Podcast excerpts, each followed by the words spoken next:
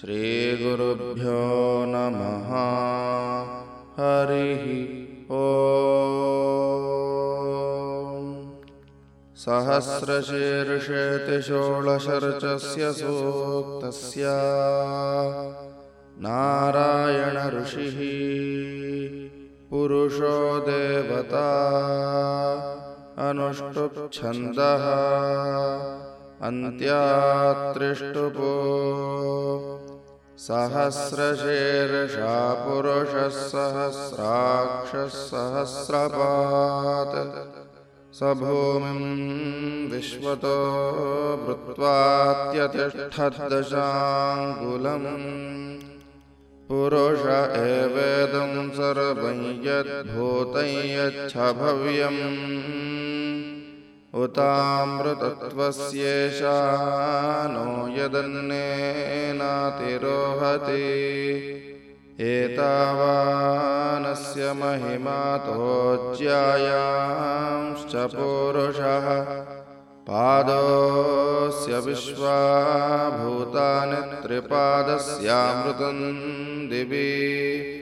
त्रिपादोर्ध्वौ दैत्पुरुषः पादोऽस्येह भवत् पुनः ततो विश्वञ्जक्रामत्सा जनानशने अभि तस्माद्विराळजायत विराजो अधिपुरुषः।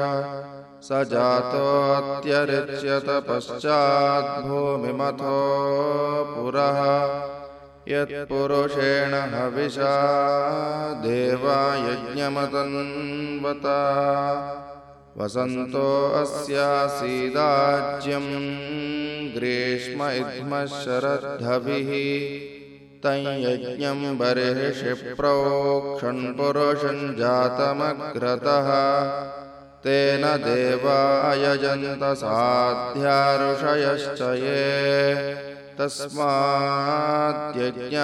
सर्वहुतः सम्भृतं वृषदाज्यम् पशून्तांश्चक्रे वायव्यानारण्यान् ग्राम्याश्च ये तस्माद्यज्ञात् सर्वहुतरुचः सामानि जज्ञिरे छन्दांसि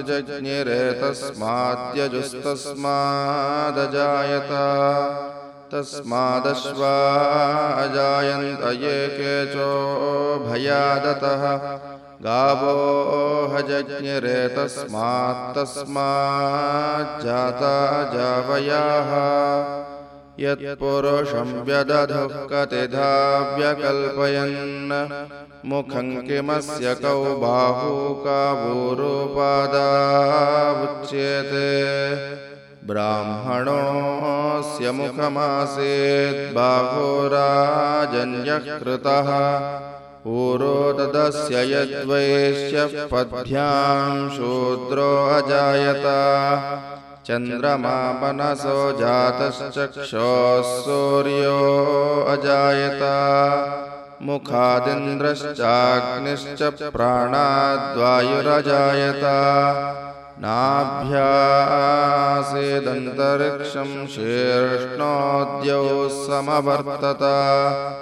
पद्भ्यां भूमिर्दिशश्रोत्रात्तथा लोकान् अकल्पयन् सप्तास्यासन् परिधयस्त्रिसप्तसमिधः कृताः देवायज्ञं तन्वानाबद्धन् पुरुषं पशुम्।